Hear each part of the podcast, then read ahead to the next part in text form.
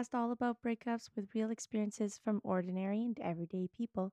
My name is Ira J, and I'm your host.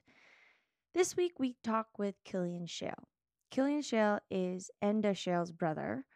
Enda did a podcast episode with us a couple weeks ago where he said he talked about loving his family from a distance and by doing that he truly found who he is and he's able to get his mental health controlled and just focused on himself.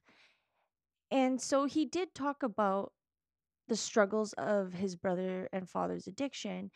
And so this week we are he- hearing from Cillian and how he has able to handle his addiction and is now sober for 3 years. So if you haven't listened to Enda's episode, please do so you can hear the back kind of story and his version of it and whether you listen to that that episode before or after this uh this this episode doesn't matter but i suggest you listen to both.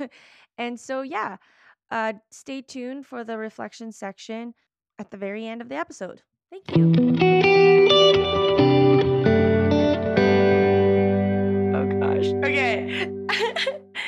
Thank you for joining us. Um, so, was it hard for you to hear Enda's um, interview? Um, I mean, I guess it's always it's always hard to to hear um, about someone you love going through a, a tough time, definitely. But I think um, more than anything else, I was just so proud of him to to, to come on and, and, speak about a topic that's so um, you know personal and and you know I do I know what it's like to to to talk about you know stuff that's you know really really hard um to, to like a big audience. Um but I also know like what you get from it um and it, it's you know you get so much out of it. And um you know if you can if you can reach even like one person like who's going through a similar thing you know then it's worth it. But like you know it will reach way more than one person you know his story yeah. Um, and I'm, sure a lot of people can relate to it. And um, yeah, it was, it was it was great to hear him. I mean, I I know that like you know my my story Im- impacted you know everyone around me, and, and you know everyone was everyone is definitely recovering with me.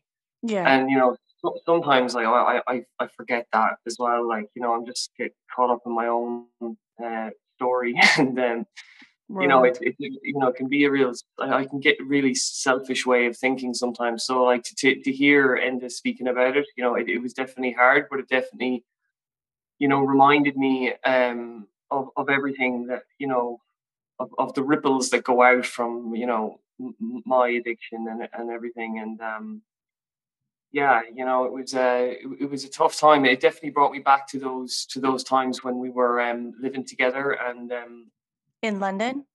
Yeah, in, in London, yeah, definitely. And, and those, you know, I, I can forget about how, how hard it was, um, you, you know, uh, seeing Enda like that and, you know, reminded me of how I didn't handle it very well. And, um, you know, I, I probably just buried my head in the sand um, and while he was going through it. But um, yeah, it also just reminds me of how far he's come and, um, you know, just super proud of him. Definitely. Yeah, does it remind you of how far you've come as well? Yeah, definitely. hearing him talk about, um, you know, how, how he sees me now, and you know, I can be very hard on myself. Like, you know what I mean? Uh, like, you know, I'm uh, to be honest, I'm hard on myself more than I'm easy on myself. Definitely. Um, and I still have a lot of anxiety and stuff like that. So to hear him t- talking about where I am now, it's it's great because it kind of reminds me of where I am now, and I just go, you know, actually, you know, he's right. You know, it's it's great to hear it from him. Yeah. So tell us about your journey because obviously it wasn't easy for Enda to watch his beloved brother go through all these ebbs and flows and highs and lows. So what was your perspective? Like how did how did you get what's your story? How did you get into it? Um, you know, what was it like for you and how, how you doing now?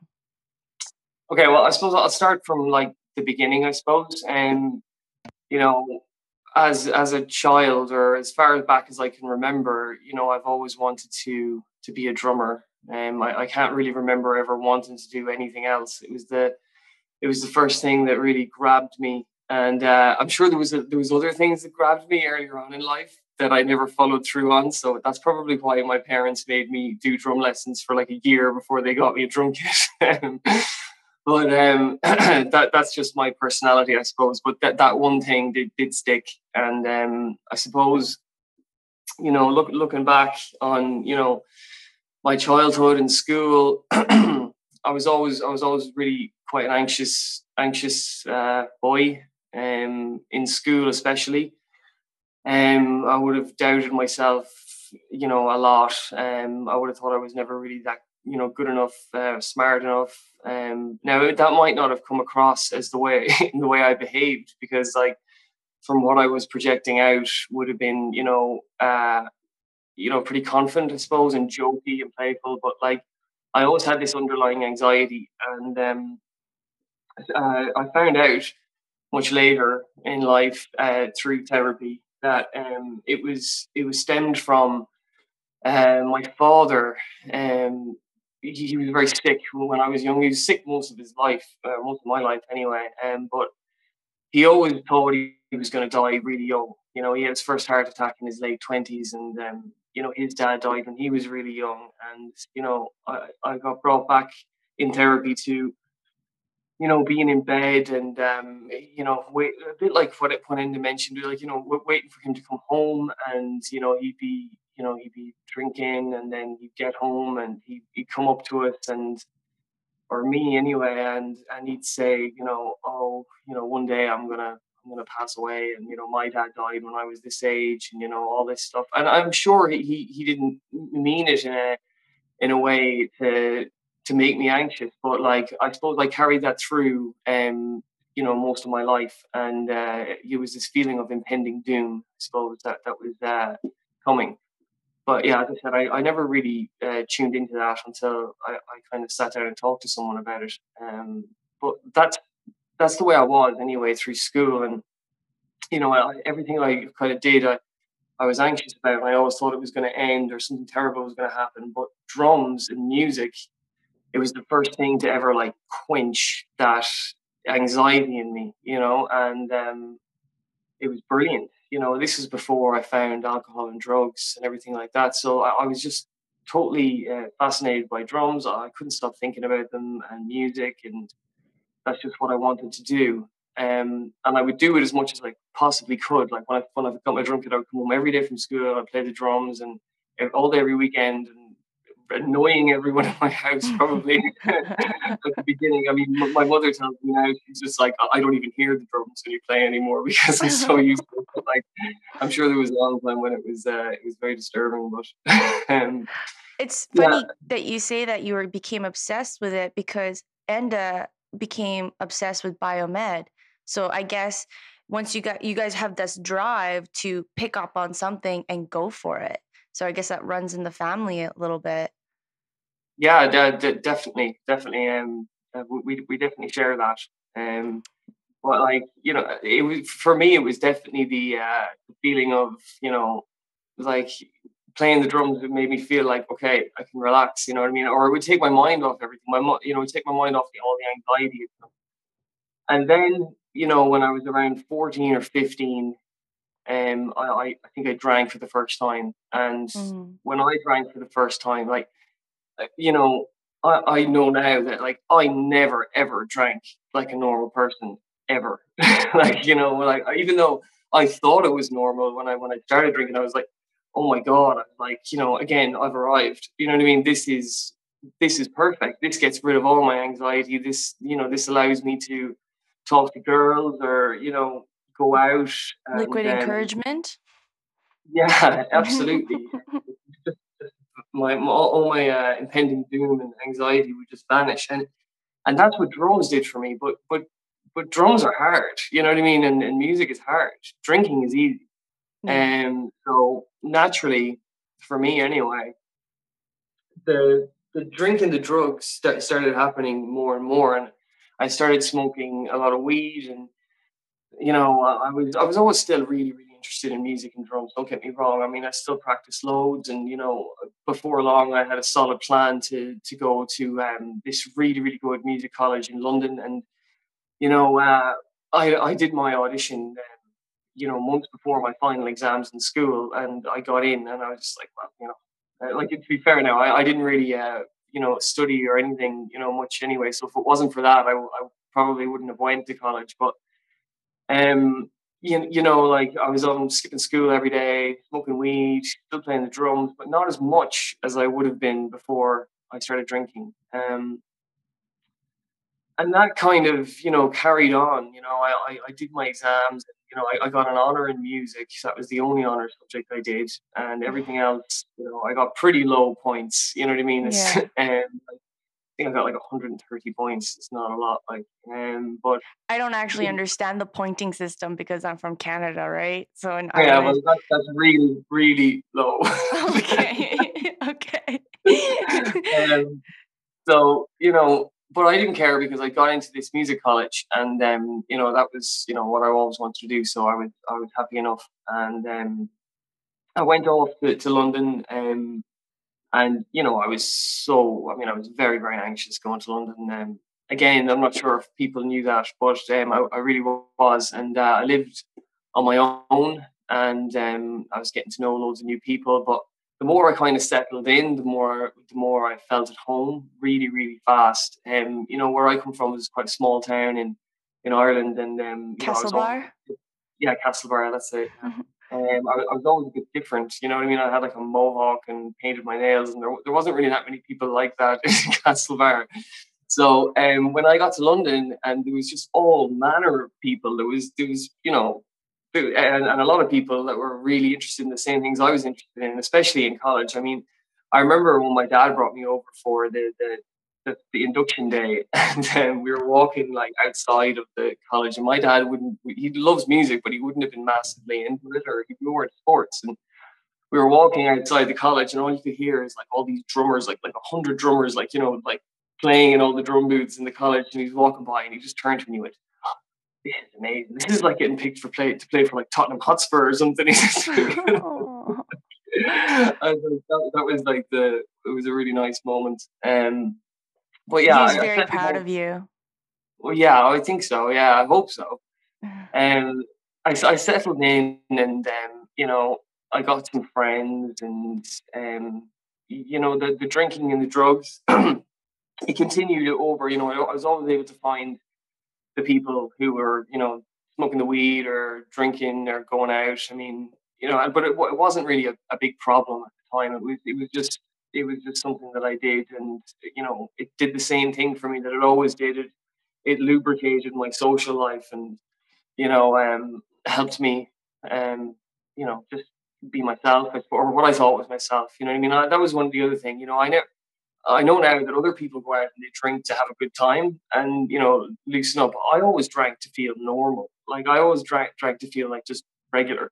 Yeah. Um, which, which I always thought was normal back then. I thought that's what everyone did, but like I know now that that's not true. Mm. Um, so that that continued on, and you know, in hindsight, looking back at it, progression was definitely there. You know, from 15 all the way up to like around um, I'm about 19 or 20 now at this stage, and you know, things are getting worse, but they're getting worse at a, at a slow pace, and and you know, it'd be hard to to spot it, I suppose.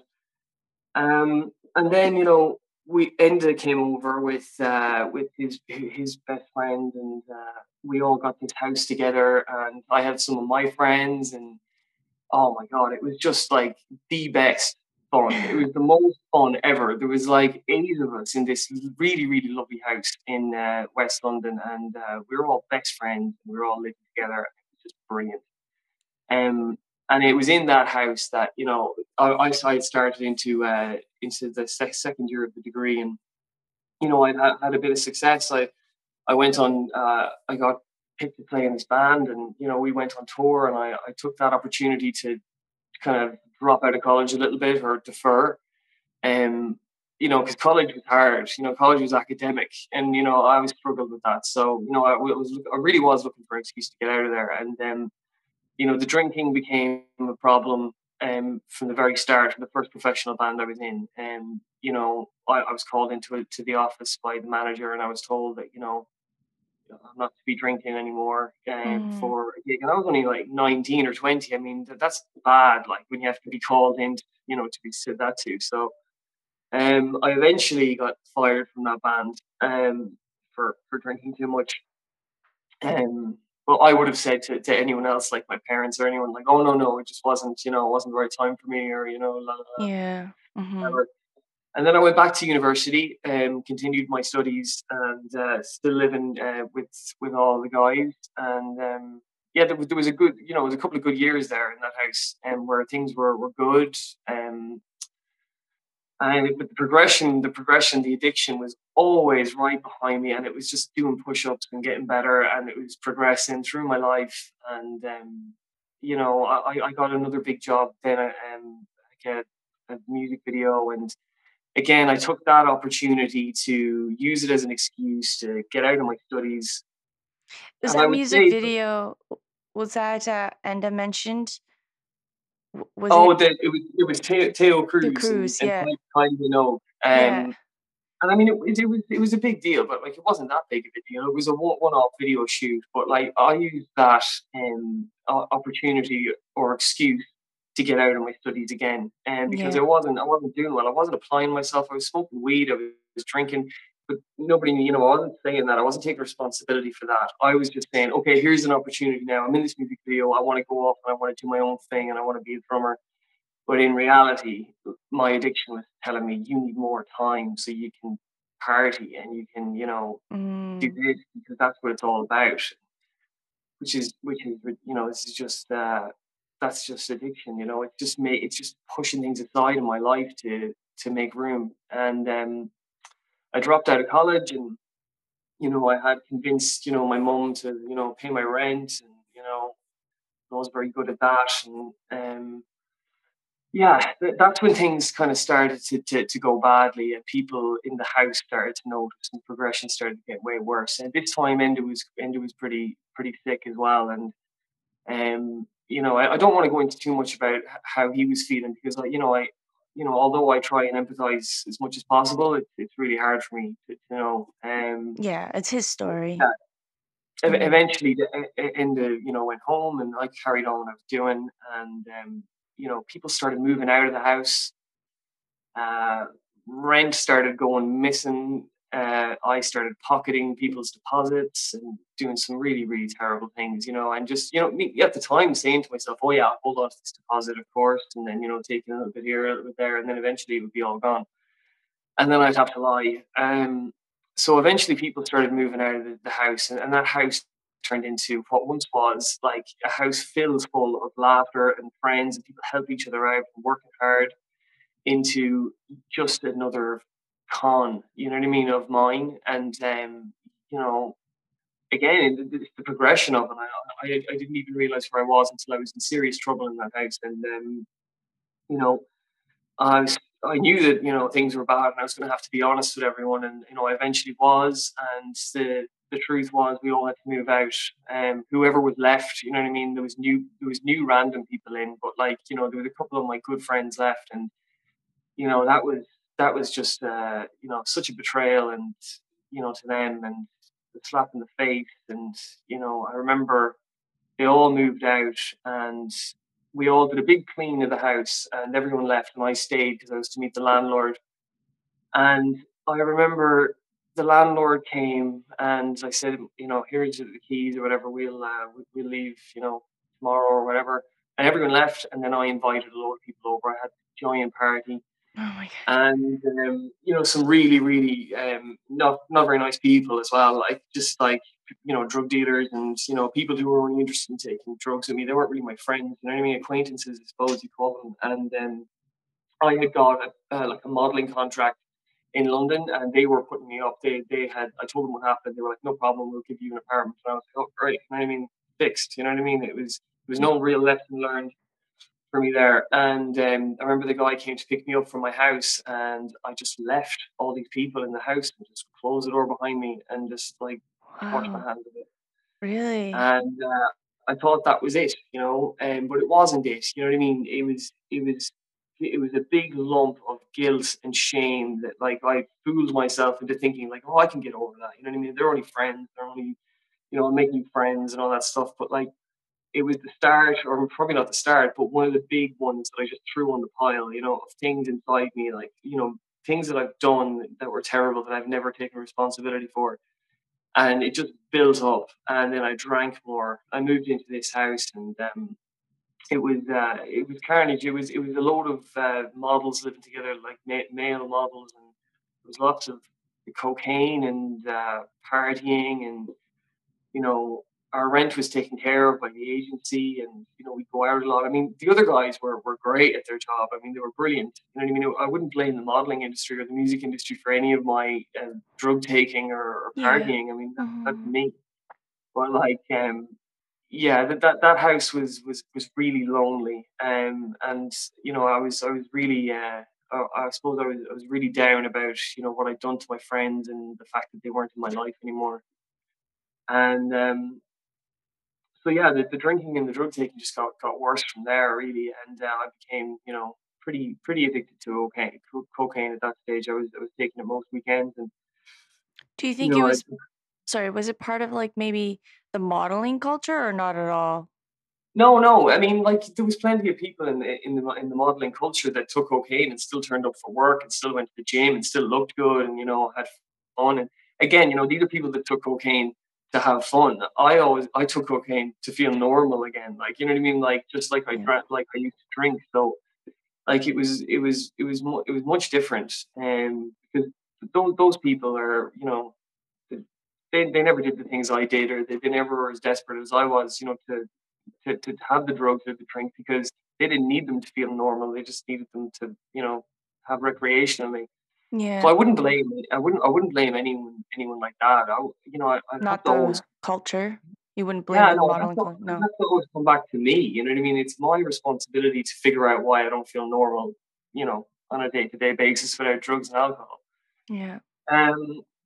So you know that that went on for a bit, and I eventually got uh, dropped from the agency, um, just for you know messed up jobs and you know my body wasn't in the right shape. I was very unhealthy you know i just didn't look good you know what i mean? And and as well i wasn't taking it seriously you know? Um drugs were more important and, and drinking was more important um but you know again I, I was massively in denial. I would never have admitted that you know what i mean? Dr- so what did you tell your family when you were let go from the agency I did every like I usually did. I I, bl- I blamed people. I, I, blamed the the city. I blamed my friends that I was living with. I blamed the agency where you know, uh, you know, you know, I did everything I possibly could, and you know, they, they you know they loved me and, and and they you know they wanted to believe it, I suppose, and um and I was a pretty good liar, um, you know, definitely.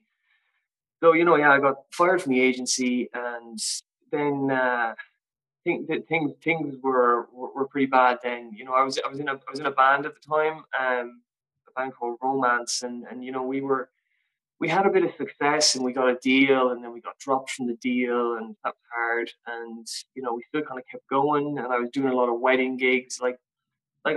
I had all these like when I was living in that house then, and, and my friends from college, like I had all these really nice projects, like music projects and really good gigs and all this stuff. And then we fast forward to this time in my life, like um, the gigs were more poor, and uh, you know they were sort of giving me a bit of cash, but like I didn't really have much interest in them, and you know I was always well, I was always ringing up and asking for money from my dad, and you know asking for money from my mom. And my dad would have would have would have been a he, he would have given me a, a lot of money, um, I suppose, but uh, yeah, then um, like they're always supporting you no matter. Yeah, always supporting me, definitely. Um, yeah, so so lucky, really. Um, but then I think I think I moved to, to, to Woolwich then in London. I mean, over the space of the ten years I lived in London, I think I must have lived in every borough of London you can think of. um, and then um, yeah, again, just the progression had gotten really really bad now, and uh, that continued on. Um, I was homeless briefly, and you know, and sleeping on people's couches, and, you know, just going out. Basically, my life was just going out with my friends and, and partying as much as possible and, you know, not really trying to worry about anything. And there was a couple of war stories. There's, there's plenty of war stories. I'm not going to go into them because I think you get the picture. yeah. But um, yeah, that eventually left me in this flat in Camden where I was only in. I was only in it for about a month, I'd say. And um, how old were you at this time? At this time, I would have been 26, I think. 26 okay. to 27. And I was living with these two lovely girls. They were Italian girls. They were only about 19 or 20 maybe. Uh, really lovely. I just moved to London to, you know, work in bars and learn English and, you know, the usual thing. Um, and enjoyed their partying as well, but like like me. And um, then, you know, I, I, was I was drinking so much at that stage. I mean, I, I was just I was waking up and drinking, and you know, and that, that went on for like a year. You know what I mean? Like that waking up and drinking was a year. Yeah. Prior to, to, to, to the end of my time in London, just drinking constantly. Every hour I'd be drinking. Um, I had a job selling stuff, uh, like direct selling on the street, and there was good money in it, and I was doing that. Um, and then eventually, like I started having seizures in the in the flat, and then, you know, uh, my my family was eventually contacted by these these girls who were far too young to be dealing with this kind of thing, and um, yeah, my dad came over and, and got me, and that was it. I was out of London, and um, brought me home, and do you think that you know, was your low point in your life, having those seizures? Unfortunately, uh, no. Oh gosh. Okay. no, no, it definitely wasn't. no. And that, that was that wasn't even a that wasn't even a wake up call. Um, uh, unfortunately, um, looking back on it, I mean, at the time it was it was like, oh my god, but like you know, I just kept drinking and doing drugs and, and put it on the pile with all the other things that I was you know so ashamed of. Yeah. And um, you know, I came back to Castlebar then, and you know, even though like my parents and and, and uh, Jerry knew that I had gotten bad from drinking drugs. I mean, they all I was, there was so much distance between us that you know I could hide a, still a good bit of it. Mm-hmm. But when I got back to Castlebar and I was living there and still carried on the way I was, it was so obvious to, to everyone how bad it was. And then, you know, there was no hiding it then because it's such a small town and like it wasn't long before I was getting into trouble in, in the town and, you know, town like that um, like just gets around so fast, and the, the word or any incident at all really. So there, there was a lot of talk of would you go into, you know, would you go into treatment, you know, would you do this? And you know, I fought it for a bit, and something bad happened then in, in Castlebar. I think I, I, I started a fight and got badly beaten up in one oh, night. Shit. Um, uh, then I said, Enda okay. wasn't there, right? Enda wasn't in Castlebar at that time. He was in Galway.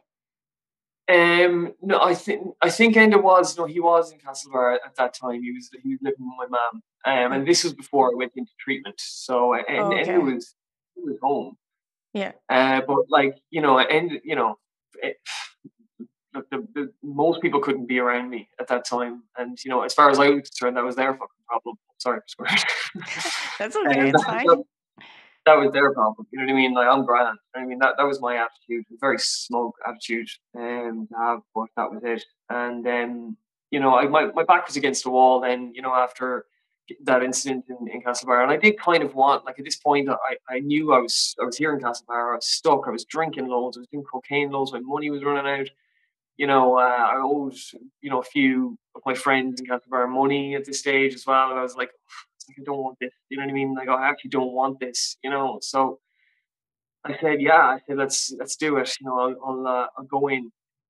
And you know, my dad brought me down for the um, for the the, uh, the whatever the interview or whatever, and you know, I was honest. You know, I was, I was, I was really honest. I think well, I was I was more honest than I'd ever been in my life with, with her, and she was just like, "You need to be in here." So, um, so I went in, and uh, you know, it was my first taste of recovery was this uh, place in, in the west of Ireland called Hope House, and um, I went in there, and it was a it was a month long program, and um, you know, I was terrified going in, but I needed to be because it was really, um, uh, I suppose the best word for it is nur- nur- nurturing, and you know, you know, yeah, I was I was off the, the, drink and I was dry, but like there was an awful lot of, you know, oh, aren't you a great fella for coming in here and you know, like well done and all this stuff. And, you know, I liked that.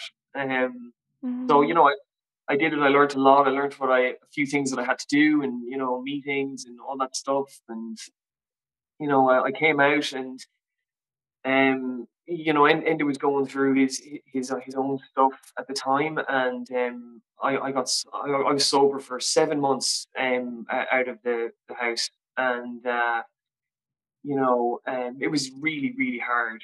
Um, I remember being so hard to stay sober. Like I was living with my dad, and he enjoyed a drink, and mm. you know I mm. was resentful against him, and you know I, I felt a bit of resentment from from other people as well, from from my dad maybe a little bit as well, because like it was like now that I'd stopped drinking, like you know I probably did have a bit of holier than thou syndrome going on as well. and, you know, so I'm sure it was annoying um, a lot of the time, but um, I did feel like you know I, I, I was I was pretty alone again, you know, um, yeah. even though I had the meetings and all that stuff. So I ended up meeting this girl in uh, in the meetings after you know a couple of months of sobriety, or, or yeah, I was, was sober a good while. I was sober about three or four months, and uh, I met her and we became friends, and uh, she started driving me to meetings and stuff like that, which I which I needed, and you know, um, we started, we were going to so many meetings, um, but there, there was like uh, it was growing into something more than friendship, and um, I mean I was so anxious about that as well because like my whole life I, would always been drunk or been on drugs whenever I like hooked up with someone or like you know even went on a date or anything. Um, yeah. So like it was totally new to me and I was terrified. I mean I was terrified. I mean she was like we, we, we obviously liked each other for so long, but like the, the, whole intimacy thing for me, that just scared the crap out of me, like without drinking drugs. So like I, we went on for, for months with, with nothing happening. And then I suppose after about six months or so, I kind of had it in the back of my mind that, you know, maybe one day again I could just do some drugs or drink a bit or have one night, you know, of fun and then go back to recovery. Yeah. Um, so after seven months, um, it was the last weekend in, in May that year, and um, me, me and this girl were um, were together, and, and we we talked about hooking up, and you know there was just no way I could do it without drinking. So I, I can, you know, we convinced each other, I and we were both ready to relapse anyway. And then we ended up we ended up relapsing and um, getting together. And yeah, it was. I mean, it was uh, it was it was carnage. I mean, you know, it really was. Um, I fully intended to just drink, you know, one night and then go back to recovery and not say anything, and you know, it would all be fine. Um, but you know, that's just not how it works. So I know that now. Um, but yeah, so I, I, drank, and after it didn't take long. I think it took about four or five days before you know the word got out. And I, I think I called up my best friend when I was high on cocaine, and uh, I told him what happened, and he, you know, he was so worried about me because I was really down that I'd relapsed. You know, I felt so terrible about you know all the hard work I'd put in, like you know, it was all wasted. So, um, I had some pretty dark thoughts, and, and he he contacted my, my dad straight away, and and um, there was a showdown outside her house, and uh, you know, but I wasn't ready. You know, I, I I had to start lying then. You know, I had to really start lying because I I, I was like there's no way I can go go go sober right now. I mean, I'm too, you know, I'm, I'm just, you know, I, I I know now that like you never pick up from where you leave off. Like when when, you go mm. back drinking, you pick up from a way way deeper, darker place again. Like I always thought that you know, oh, I've got seven months of recovery. I'm kind of seven months healed. like, but that's just not how it works at all. Like you're you're just um. To go back to square got, one yeah, even behind square one because you've got all this recovery in your head. You've got all these answers and you've got all the truth in your head. And now you can't drink with the drinkers and you can't hang out with the sober people either because um, you're neither. Yeah. So I was drinking alone with her. And that codependency uh, became stronger than any drug I've ever taken. Um, so me and uh, this girl were we were inseparable. And uh, I was lying um, and saying I was sober, and I was, you know, freezing my urine and, uh, you know, like using it to, to fake drug test and uh, doing some some shady stuff uh, to just to hide it.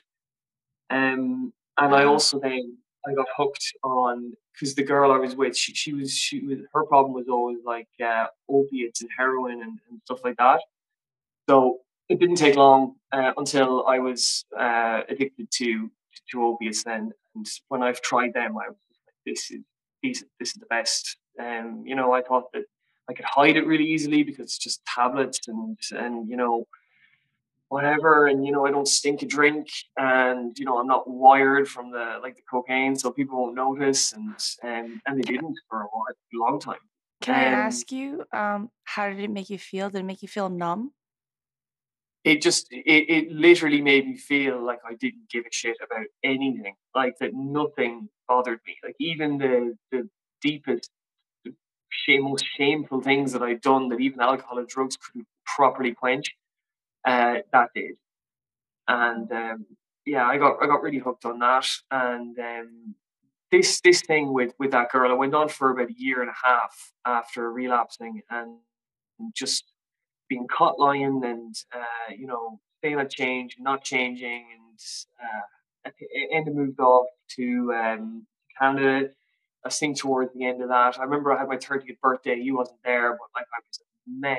My 30th birthday. It was just a small dinner with my family, and the, they, they had to tell my friend, who was the manager of the restaurant, like not to serve any alcohol to us and all this stuff. It was just you know, mortifying stuff, and for for me and for my family, like not just for me. Um, but uh, it came to a head that whole um, relapse, that year and a half long relapse, and um, came to a big head.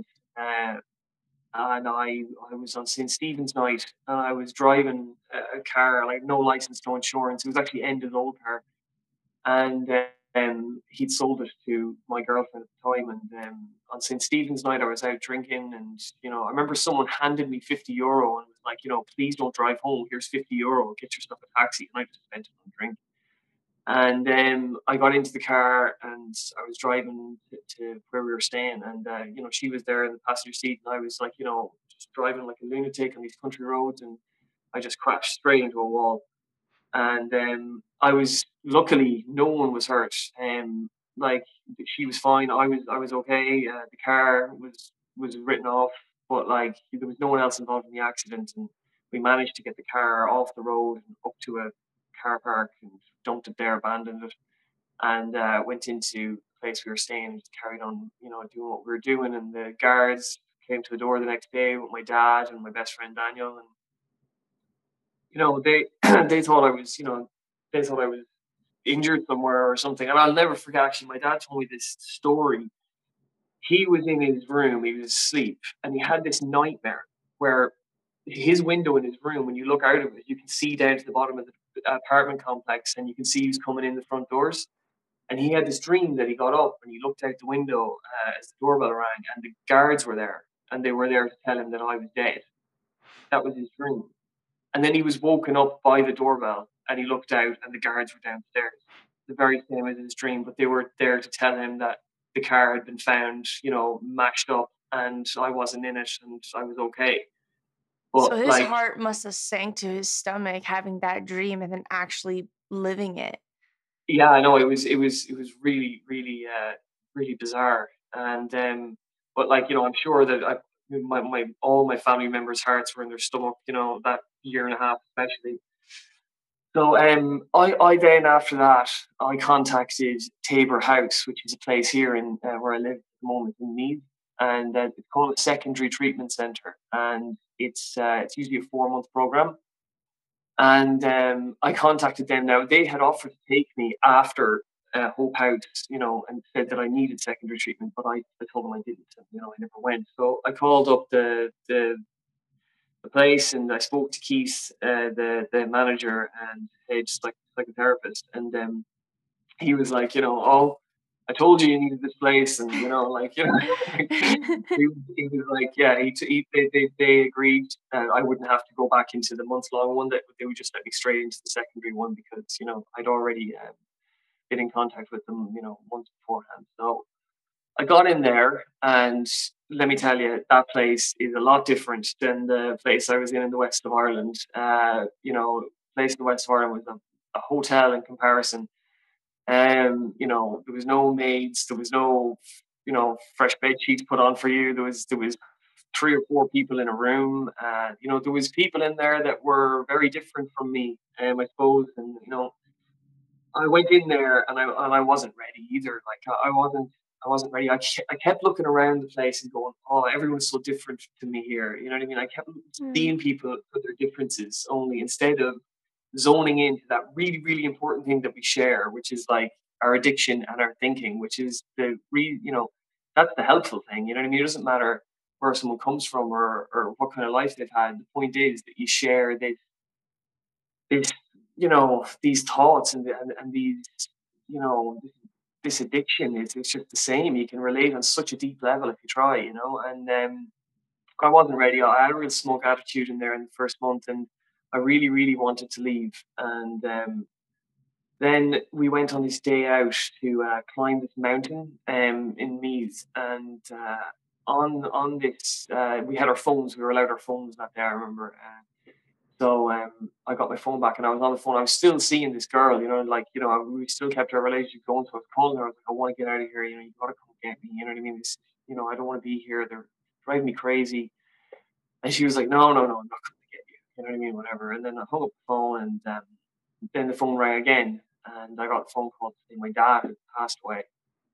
And uh, like my dad and me were, were really close. Um, and you know, he he out of everyone in the fa- in the family, I suppose, I felt like he kind of understood um, the, the the drinking and the and the addiction a bit better than than the others. Like, not saying that he condoned it in any way. He wanted recovery for me definitely, but you know, he I think he kind of got that there's nothing that he could say or do or not do, uh, to, you know, to make me drink or not, not drink. It was only going to be me who was going to be able to do that. So he would point his finger at me, uh, you know, a lot less or get he wouldn't get angry or he wouldn't hold on to the resentment. So, you know, when I lost him, or found out that I lost him, you know, I was absolutely devastated. Obviously, I was devastated.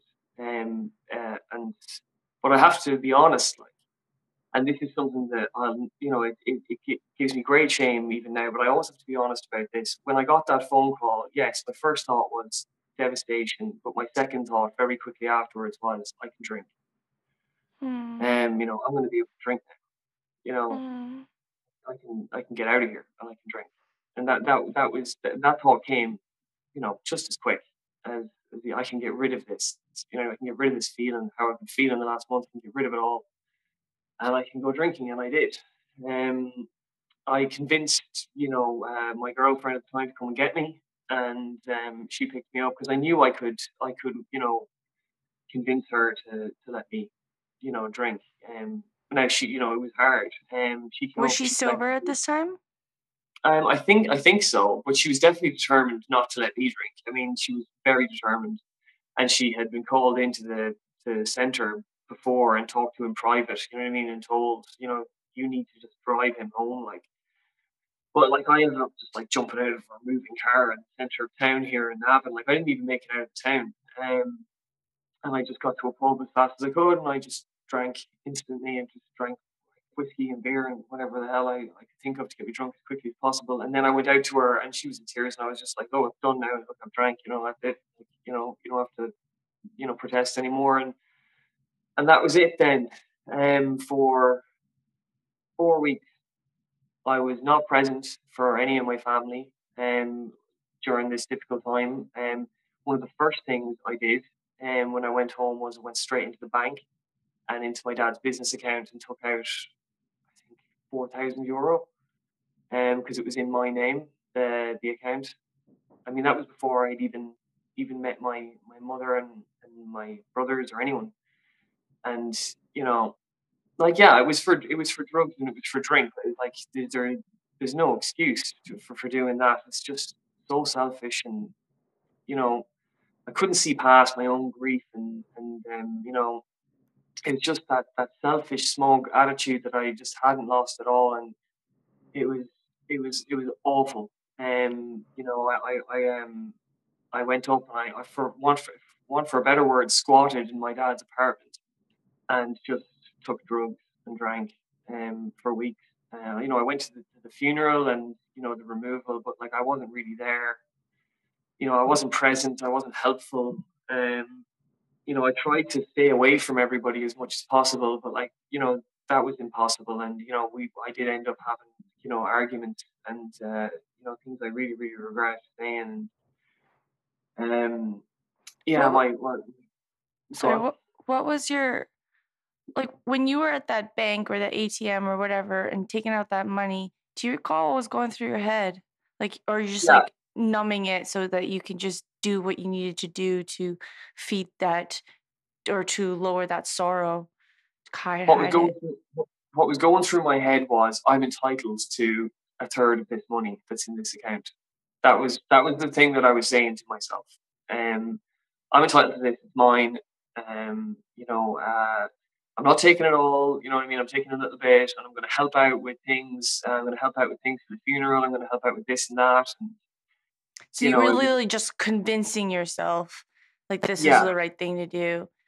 And yeah, but I mean, I was also thinking as well. I'm going to spend a little bit of this on, uh, you know, uh, drinking and, and, taking drugs and, and try and get through this difficult time. But like deep down, I knew I, I knew this money was going to disappear. Um, you know, I did, and uh, I suppose I was just convincing myself of, of all those reasons in preparation for you know the inevitable uh, having you know having to convince someone else, I suppose. Um, but like, um, yeah, so uh, that was it. Like I spent four weeks in that house. I was supposed to go back into the treatment center after four days. It was only a four day leave, you know, to go to the funeral and do all that. And you know, there was no way. I was ringing up my counsellor Keith. And I was crying on the phone, and I was drunk and on drugs, and um, you know, I had a I I started taking opiates again, and like you know, uh, like after like three or four days of taking opiates continuously, you're you're right back, you know, in you know severely addicted. And this is like four weeks of it, and I knew that I was going to have to come off those again, and I really really didn't want to do that. And anyway, my, my mother went to Canada, my brothers were gone. You know, I was looking for an argument, and I wasn't getting any. Nobody was biting. You know what I mean? I was looking for sympathy. No one was giving it to me. You know, and and although now I know that it was very, very hard for my mother and my brothers not to give me sympathy, it was the right thing to do. They were they were also talking to Keith in Tabor House, and, and he was the one saying, "You have to disconnect with love now. You have to disconnect with love, and this is the only way." And thank God for for my family and for Keith and um, for being so strong because at the time, I mean, I thought they were being cruel and mean, and you know, I hated them but looking back now, obviously it was it was really really difficult for them. So yeah, it was know, really difficult for Enda. I've, yeah, yeah, when we talked about definitely, it, definitely. I mean, it must have been just horrendous, horrendous. Um, you know, to not react even in a in an angry way or, or any way, they couldn't react. And, you know, that was awful. So I ran out of money and spent all the money, and um, you know, I was I was starting to you know starting to realize that I was on my own here, and you know, you know, I, I couldn't keep doing this, and I needed to. Like I didn't have my dad anymore either. Like my dad was the one like could just be like, "I'm sorry, I'm sorry," you know, like you know, I would, you know, I won't do it again, and and he would always, you know, be there for me that way, and uh, probably not the most helpful, but he, I don't think he could help it, and um, you know, I, I think you know he was just couldn't help himself, and um, because he, he loved you, but I understand he loved you so much. Yeah. yeah. Uh, you know, I know it's it's it's it's hard to say that he was enabling me, but like you know, I suppose it did have an enabling effect, definitely. So then, yeah, I was I was out of options. I went back to Tabor House and uh, I sat there and I was like, you know, I need to do this. You know, I really need to do this, and um, something just something just clicked um, after a couple of weeks, I think it was, in, in the house. I mean, I went through withdrawals in the first week, and that was horrible. I almost wanted to leave, obviously, but like after the a while, like I just started really listening to to, to what the, the counselors were saying to me, and, and, and, you know they were saying, "Look, that's it. Your family don't want anything to do with you. You know what I mean? That's it." And that was what they had to say, and that's what everyone had to do in order to kind of get me to think, "What the hell am I going to do here?" So was so, that the low point? Um, I would say, yeah. I mean, that's that's that's the that's starting from again from from bottom. But that's definitely starting from bottom. So yeah, those those first week, that first week or two in, in the treatment center were, were the low lowest of the low. Yeah, you know, people had found out about money, and you know, I thinking about the horrible things I'd said, and you know, squatting in my dad's apartment, and you know, not being there for my family. I mean, definitely the low point, uh, hundred percent. Um, but you know, when I was there, I was I was I was left with you know thinking that I had nobody and I will never have anybody again or potentially couldn't you know and and then uh, it's like I just said you know fuck it I was like I'm just going to do everything that they ask me to do in here and I'm not even going to question it I mean I'm just going to completely put myself will aside And if anything, if something seems like something I don't want to do, I'm going to do it more. You know, because I'm wrong. I don't know what the hell I'm doing. You know, I haven't known what I've been doing for the majority of my life. You know what I mean? So I need to listen to other people. And, and once I had that surrender, and they talk about surrender and recovery a lot, and I never really understood what it meant. But like I just surrendered completely to to the to the house that I was in. I was like, this is my higher power. I just have to follow this, and everything will be okay. And my anxiety was just quenched by that thought, and I just kept reminding myself of that. And I kept like, even though I didn't believe in God or, or anything, I still prayed because they told me to pray.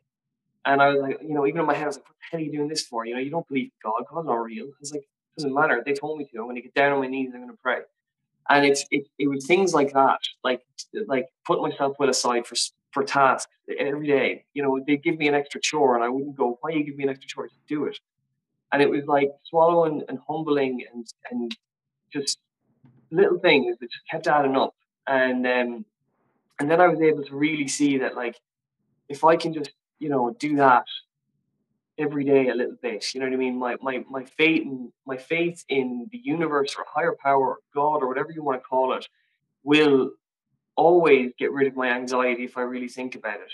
And you know, I, I just did that. And um, you know, I've, I've had hard days. I, I stayed in the treatment center for five months instead of four. They told me to move here to Navan. I moved to Navan.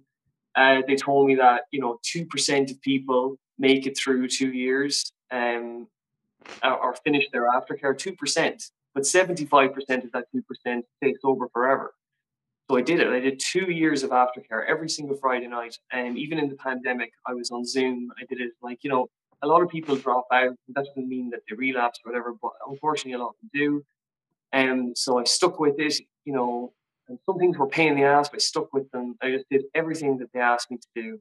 And, you know, here I am. I'm like three years and two months sober now. Um, like, and it's just amazing. You know, I mean, I I love helping people if I can, or you know, going to meetings. And I've got a career now, and I'm in a band, and you know, everything has taken a lot longer than I thought it would. But like, you know, it's still it's still all really really good, and I'm just so grateful, you know, for for everything. You know, I'm grateful for this podcast. To sit here and talk to you about it. You know, like it gives, me, it gives me so much So you know like it, it's incredibly self-serving and so i really am really grateful um, for it but yeah that's that's my story and i'll, I'll leave it at that um so are you back to modeling are you back you said you were in a band so when you're get now that you have your footing and stuff do you get that those temptations at all and how do you halt yourself if you have those temptations?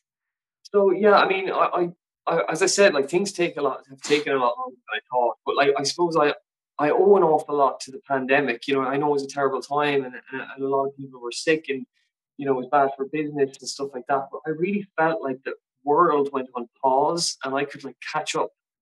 And um, it really like it really, you know, there was a lot of benefits to it for me. And um, you know, I, I did a lot of things. I lived with my mother for six months in the first lockdown, and we, you know, we really needed that. Look, looking back on it, like we kind of killed each other a few times, but like we still, uh, we still really needed it, and it, and it brought us closer together. So uh, now, like, yeah, I mean, I've started to go out to pubs and stuff now, and you know, dating, and I've had a few kind of short relationships, but you know, it's definitely, you know, it's it's all the progression is there. It's it's happening, you know. But it's just like you know the bad progression. You know, it's it's hard to really spot where you are until you kind of have things like this and you sit down and talk and you kind of go, oh, I'm here.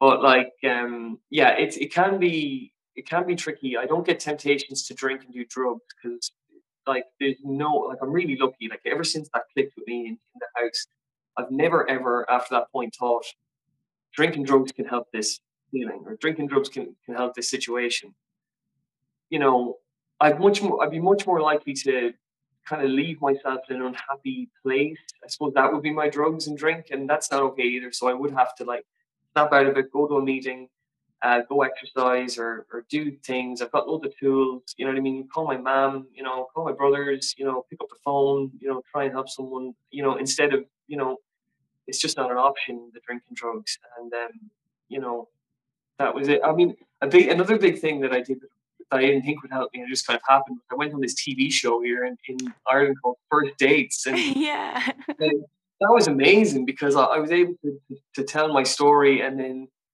you know, because I, was anxious about like telling people that I was an alcoholic. You know, that was a big part of it. And in the pandemic, I didn't really have that. That I didn't have to tell people because no one was really out or around. So, um, look like that was such a good tool because like I just kind of told the whole country that I was an alcoholic in one go, and then like I didn't have to worry about it. so um, that that really helped me a lot, and uh, yeah, yeah, that, it's that freeing. Yeah, definitely. Yeah. Yeah, it made me feel great. Yeah. Um, Do you yeah. think like no, admitting it and hearing you say it was just like it was like a relief almost, like oh my gosh, like the whole world know, well, the whole Ireland knows and stuff. Yeah. It, it's def- it's definitely good. Um, like you know, people have their anonymity in recovery, and I totally understand and respect that. It's just not what works for me. Uh, you know, I, I've kind of like I can't really keep anything to myself, and I've always been like that. Like tell everyone what happened to me, like, even if something's really embarrassing. Like I have to tell someone, but I won't feel embarrassed about it or something. I and totally so, get that. Look at me, I started a podcast about it. um, but like it has had some. I mean, there has been times when it hasn't always gone, you know, the way I'd like to. Like you know, I, I've been in. I've I've met two girls in the last three years that have like you know, things have been going, or I thought things have been going really well, but like, you know, it had come to an end because they just cannot get their head around the fact that I was an alcoholic and, you know, to do with, I don't know, Ireland especially, there's quite a lot of guilt and shame, I think, around it still. And, you know, that was a shock, but like, you know, I had to experience that as well as the good things just to know that, you know, even though you're honest and you're open about it, you know, some people aren't going to be okay with it. And, you know, that's, that's their problem and it's not yours. And, you know what other people think of me is just really none of my business. I suppose. Yeah, no, I totally agree. So you said you were back, you're doing a band. Enda had mentioned that you were back working. You're, he saw you on a poster, um, like in Dublin or something. Did you? Yeah, that was so crazy. Did you? Why are you hesitant to tell your family and friends that you're back at modeling and I didn't know that poster was even up there. I swear. I was doing this work for, for this, this, clothing. I told them that I was back doing a bit of modeling, but it was just like e-commerce modeling. Like, and um, I didn't realize that they were, um, that they were doing that. And uh, there's another place in in in Blanchardstown. It's just down the road from me here. It's the same store, but like it has like the one of their walls in the brand new shop. It's just me, like a giant picture of me. And I've been in the gym before, and these guys, like these big, muscly guys, have come up to me, and they're just like, and I'm like, oh god, what does this guy want? to be like, I seen you in, this in Blanchard, and I'm like, oh okay. and so, so when Enda saw that, um, I think he was the second person to say it to me. But um, yeah, I got a, another post on Instagram from a friend of mine from Castlebar that I knew from school, and he was like, you know, spotted, I spotted you here. Like I was like, amazing. But um, yeah, I never even got to see it. Like, um, uh, so, gone now. So what does that make yeah, you feel like when someone you know messages you? You're on a billboard or you're on a poster. You're massive. You know what? It makes me. It makes me think that you know all those things that I, that I really wanted when I was when I was drinking and taking drugs, uh, that I never thought I was good enough for because I was drinking and taking drugs. I was I was so you know toxic in my own head and and thinking, you know, drinking drugs is the right thing and I can survive on that and I'm never any good, I'm never to be able to do this. And then I had that feeling again in recovery, like, I'm never to be able to do this, I'm never to be able to do that. And then, you know, I can, you know, i have been more successful, like, you know, as, as in modeling here in, in Dublin than I ever was in, in London. Like, and like, I'm not thinking of it as like a career or anything, but it's just nice to know that, like, you know, these just recovery for me could made me feel at the start like you know okay this is it now you know it's it's it, it's never going to be any fun again you know what I mean? But like you know sober and I feel great but you know I'm never going to be any crack I'm never going to do this but you can you can do anything you want. The only thing I can't do is drink. And uh, um, so yeah it's good. Yeah and you said you're in a band? Mm, I'm in a band called Scattered Ashes and um, I joined the band in January, and yeah, so nerve wracking. Um, but like another really good thing to do. Um, I went did an audition, took a week off work, and went home and played drums for a week solid, trying to learn their set. And again, I never thought I'd, I'd get the job. Like, um, it, you know, I just thought this would be good, good practice. You know, like a job, just go and do it. You know what I mean, kind of thing. And you know, I did it, and they uh, offered me the job in the room, and I got it. And uh, we've been playing some gigs. I've been in the recording studio, and a really new band, and you know we're already on the radio uh, uh, bit, and we just played a big festival in in Ireland called Sea Sessions there like a couple of weeks ago, and um, it's good. We're going back in the studio this this month, and um, yeah, it just feels great. They're really nice guys as well. I mean, it's it's really what I needed. Like I was, a, it, it can be a little bit lonely, as I said, being in recovery because you know you can't really go out and, and some people are a bit kind of funny around you. They don't want to drink and that kind of thing. So it can be hard to make friends. I didn't. I think it can be really hard to make friends as an adult anyway. Like you know, it's, it's a bit like that movie "I Love You, Man." You know, when you start trying to make friends, like that's what I feel like sometimes. Like, it's, like, it's so hard. Um, but like meeting these guys in the band, like they're so lovely and they're so funny. Like you know, like and clever. Like I, I mean, funny things happen to me, and I tell people about it, and people laugh, and you know that's great. But these guys are like have me in stitches like all the time. Like they're just so funny. So, like good crack. yeah, really good crack. Yeah, it's great. no, I totally get like you know making friends. Like in that movie, didn't he go like mandates or something like that? yeah, yeah. yeah exactly. So, um, I haven't had to do that yet. um, when are you going to come visit Enda here in Canada? Oh, uh, hopefully, really, really soon. I mean, I really, really need to get over and visit them. Um, I started a new a new job um in February, and I've just been kind of settling into that. Um, like everyone else, starting a new job is you know I'm just the same as everyone else in that regard. It's just you know can be quite stressful, I suppose. But um, I'm settled in now, so um, Enda's coming back for Christmas, so I'll probably I'll see. I'll see how it goes. Uh, maybe after Christmas, maybe before Christmas, depending. I'm not sure yet. Yeah. I think the one thing I think is really healing in Canada or where we're living, Vancouver, is that you're able to go out in nature and like whenever you want. It's like, you know, you can go f- to a hike in less than 30 minutes and it's just, it's beautiful. And I think nature is very healing. And I like when you said you guys, um, in one of your, the houses that you stayed at, you were on a hike and i think that's very important to get out there and and i i know enda and i also talked about um getting exercise and having a routine. So is that what your days are like now kind of having more of a routine here and there? Yeah? Definitely i mean yeah i'd be i'd be lost without the gym and uh what that does for me um you know i, I got re i got like I got re- I got into running in the pandemic, and it kind of just went from there. And um, you know, I started getting back exercising and then like the modeling happened then and then, you know, I kept it up for that, but not not not just for aesthetics, just the way it makes me feel more than anything else. Like just um like I just it's just a really good way to clear my head. But like getting out in nature and stuff like um is is really important. Putting the phone down, like be terrible for the phone. Like mm-hmm. dating apps or, you know, just screen like I have to be honest, like just like just just on it all the time. Like, and I'm not saying like like loads of results or anything from these apps. I'm just on it like constantly. It's like it's definitely not good for me. Um, so yeah, more nature, more playing music and things like that definitely um, is good for me. And even the gym can be a bit isolating. I think I think too much mm-hmm. of that can be bad too. Mm-hmm. But um, yeah, there's there's plenty of stuff around here in Meath. I mean, it's beautiful. There's like uh, you know that movie Braveheart. Yeah well, they filmed it just down the road, like the castle here. There's like the big castle in ah. Braveheart, so like you can go around and, and walk around on a nice day. Oh, so what advice would you give any recovering addicts or anyone who's suffering with addiction?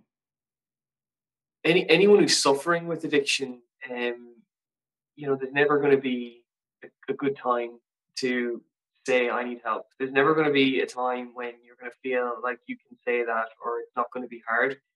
Um, it is, you know, for me, the hardest thing was to admit I needed help and that I had a problem because once I did that, then never unsay that. And um, but it was the best thing I ever did in my life. A- anyone who's going through recovery um, in, in early recovery, uh, obviously stick with it. Um, if something feels like you're doing the wrong thing and it's a waste of your time, it probably is the right thing. Um, as well as if something seems hard, it's definitely the right thing. The hard thing is always the right thing. Um, and yeah, do what do the suggested things.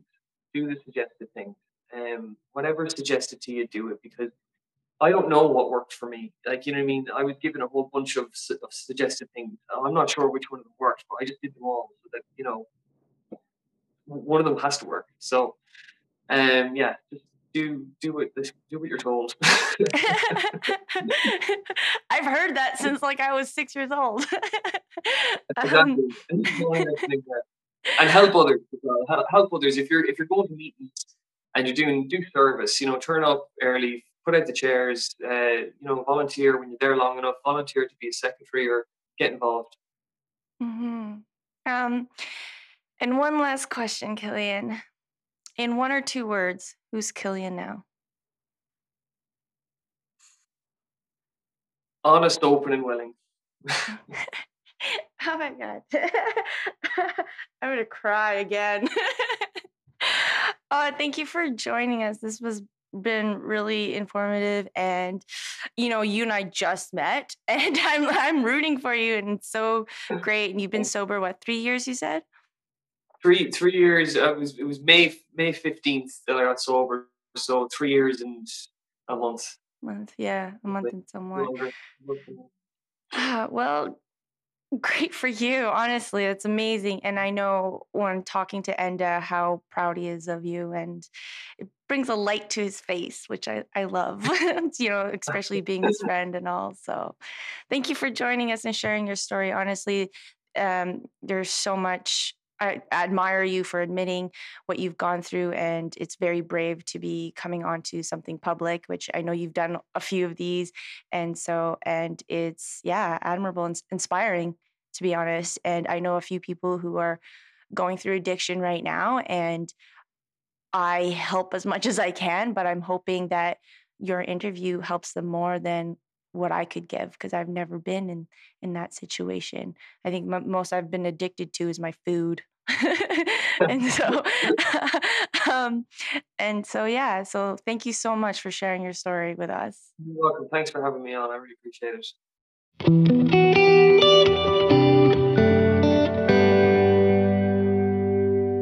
Welcome to this week's reflection section I just want to thank Cillian for getting onto this podcast and being vulnerable with us and uh, sharing his story. Uh, and like he said in the interview, there's some type of healing process as you share your story, and people actually relate to it. I can't relate to the addiction of alcohol or any drugs or whatsoever, but I can relate to being manipulative.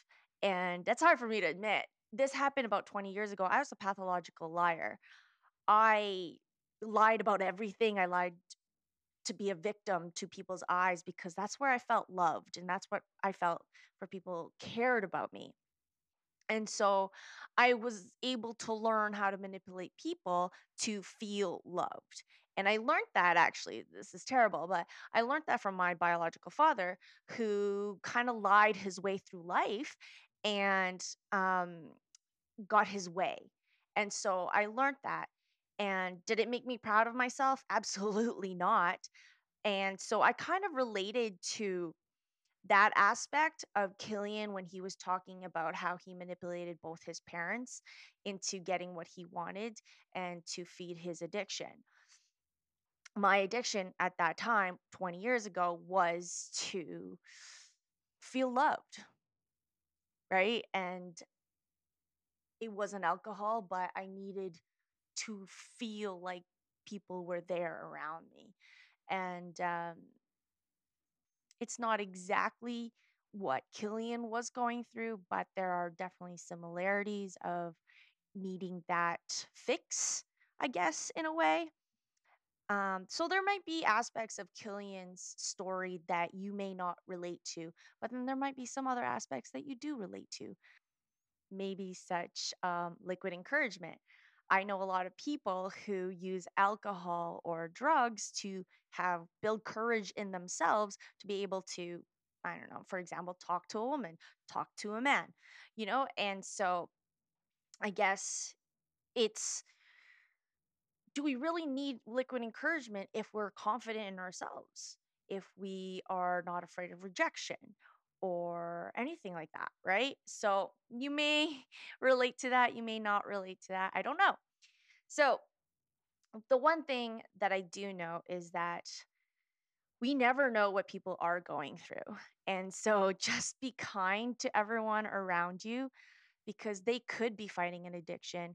They could be fighting an inner mental health battle that we may not understand, but we can emphasize, empathize and be compassionate because everyone's gone through shit in their life and everyone's has struggles. We're all human. There is no perfect human being out there without any issues, without any mental issues. We all have some degree of mental issues, some degree of quote unquote addiction.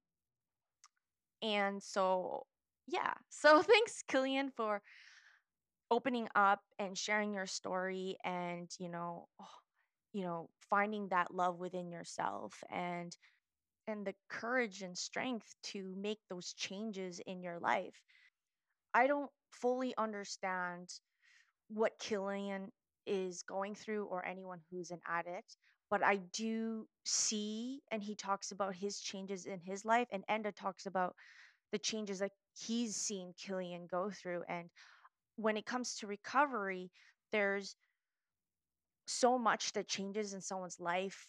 Um, uh, for instance, their you know mental health and we talked about how important physical health is like hiking and getting out there and clearing your mind and spiritual health and um, i guess financial health because he's now working and he's uh, also rebuilding relationships with his parents so his changing his career capabilities.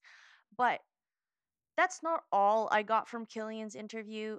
There was so much more that I read into um, of how he's recovered. Like he's got so much life purpose and meaning now in his life.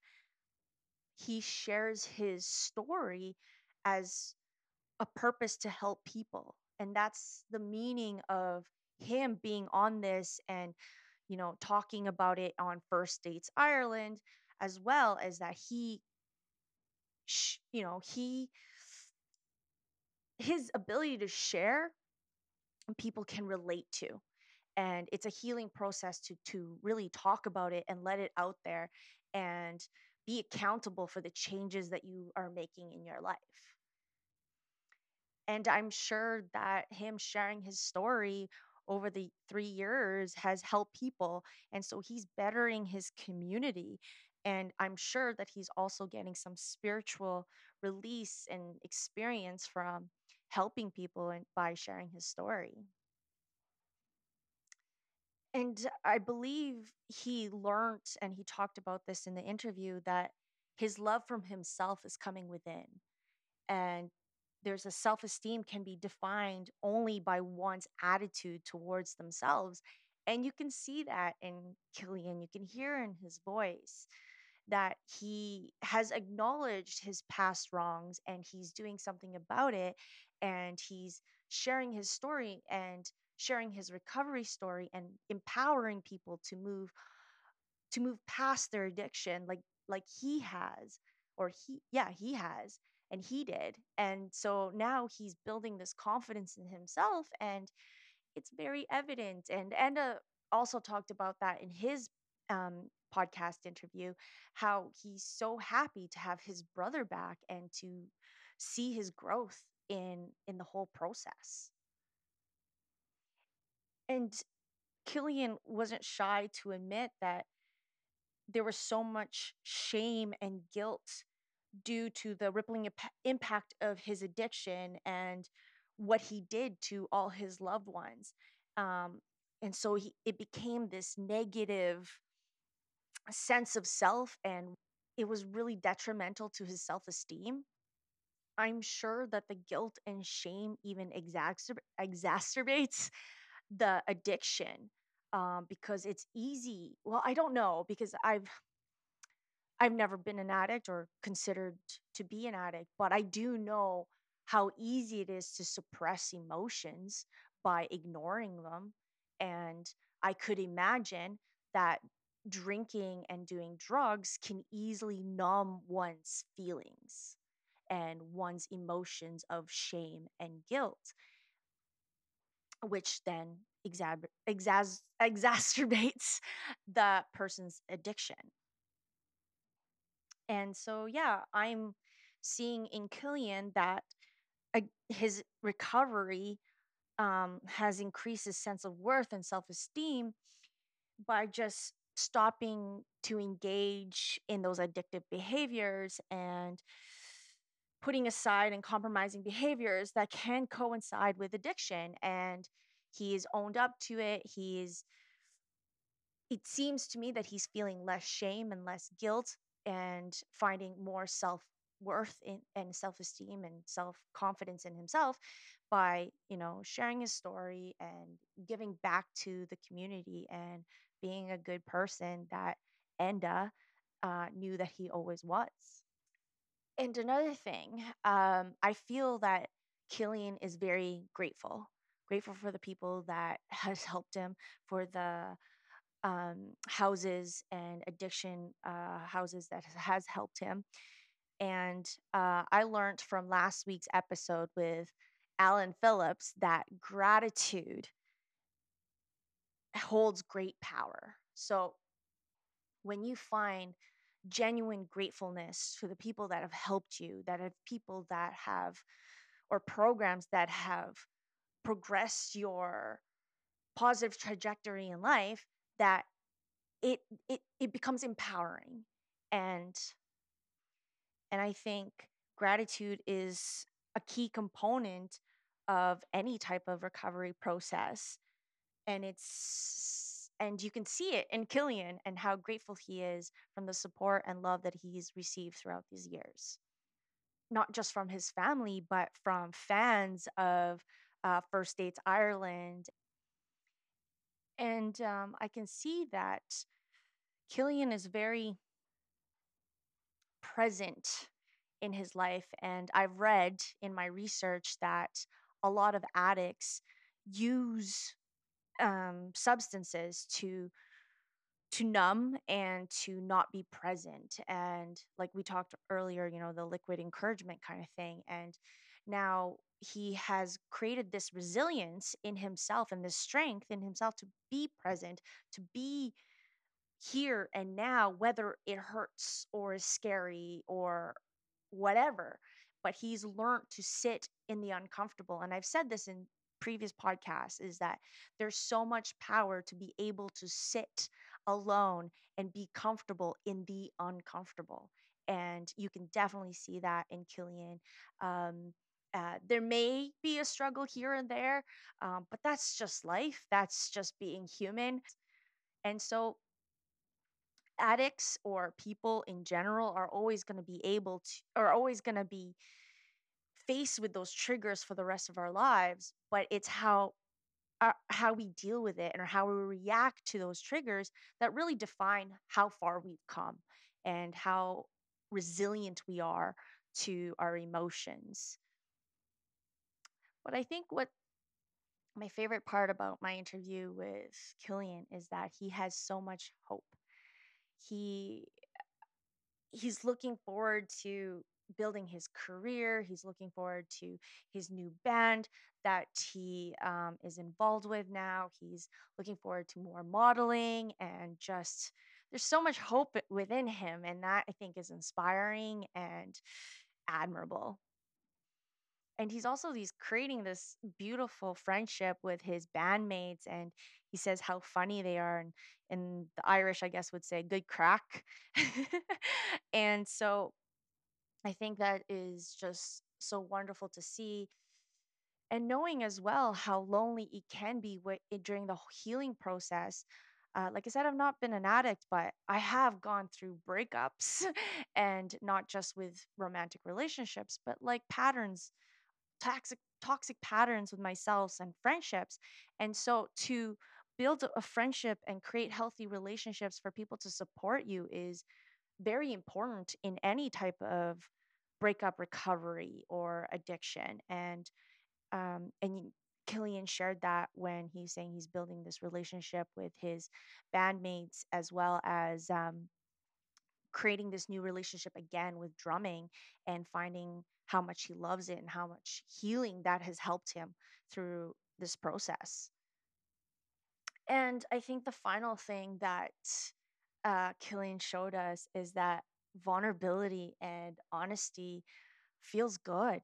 And being selfless and sharing your story, as scary as that may be, is so healing and inspiring and admirable.